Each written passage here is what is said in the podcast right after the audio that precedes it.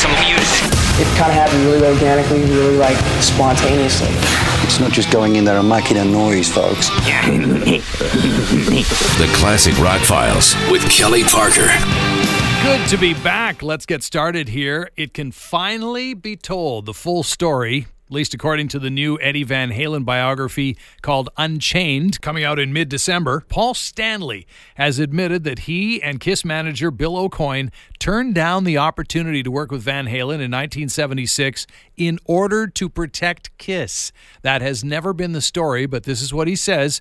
Kiss went to Los Angeles in late October of 76 in order to tape a three song Kiss performance for the Paul Lynde Halloween special. I know I watched that at the time as a Kiss maniac. Maybe you did as well. You can find it online. Paul Stanley and Gene Simmons decided to stick around for a week or so in order to check out Hollywood nightlife and the party scene. So, a few days later, on November 2nd, at the invitation of DJ and club guy Legendary in Los Angeles, although I don't know why, you can look up a documentary on him called The Mayor of the Sunset Strip, and you'll wonder why as well. Guy's name is Rodney Bingenheimer. So he invites the two guys from Kiss out, Gene and Paul, and they visit the Starwood Club to check out two unsigned local acts a band called The Boys and Van Halen.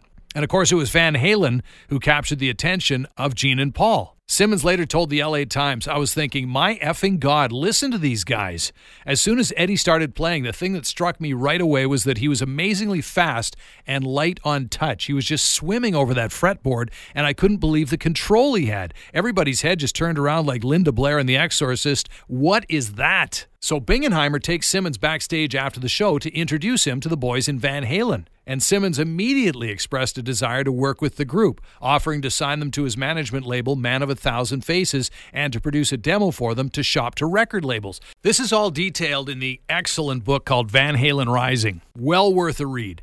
So, true to his word, Simmons books studio time for the Van Halen guys at Village Recorders in Santa Monica the next day, then pays for the band to fly to New York to finish the tape at Electric Lady Studios. So then Simmons takes these demos, featuring, among other songs, Runnin' with the Devil and Somebody Get Me a Doctor, to his manager, Bill Aucoin, who claimed not to hear anything special about Van Halen.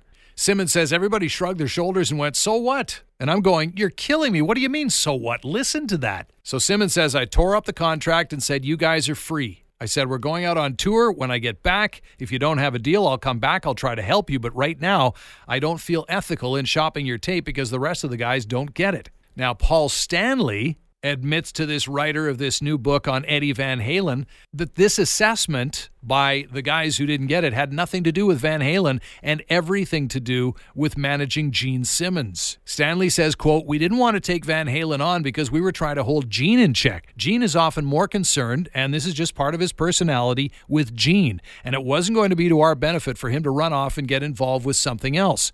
Were Van Halen undeniable? Absolutely. Were they fabulous? Yeah. Did they have what it took? Absolutely. But we had to take care of Kiss, and the way to protect Kiss at that time was to pull the reins in on Gene. It's that simple. Of course, as we know now, at the insistence of label exec, vice president, producer Ted Templeman, Warner would sign Van Halen four months later, and the rest is history. Okay, if you watch any college football down in the States, you know those stadiums, 70, 100,000 people, whatever it is. And when they get riled up, it is unbelievable. Maybe you heard about this Virginia Tech's usage of Metallica's Enter Sandman as their football entry theme. It's one of the greatest musical traditions in college football down in the States. In fact, at this year's home opener, the reaction was so intense it registered on a seismograph in the area. James Hetfield was asked about it, and he shared how he felt when he watched the footage himself. I tell you, even just talking about it, I got goosebumps. it was spectacular.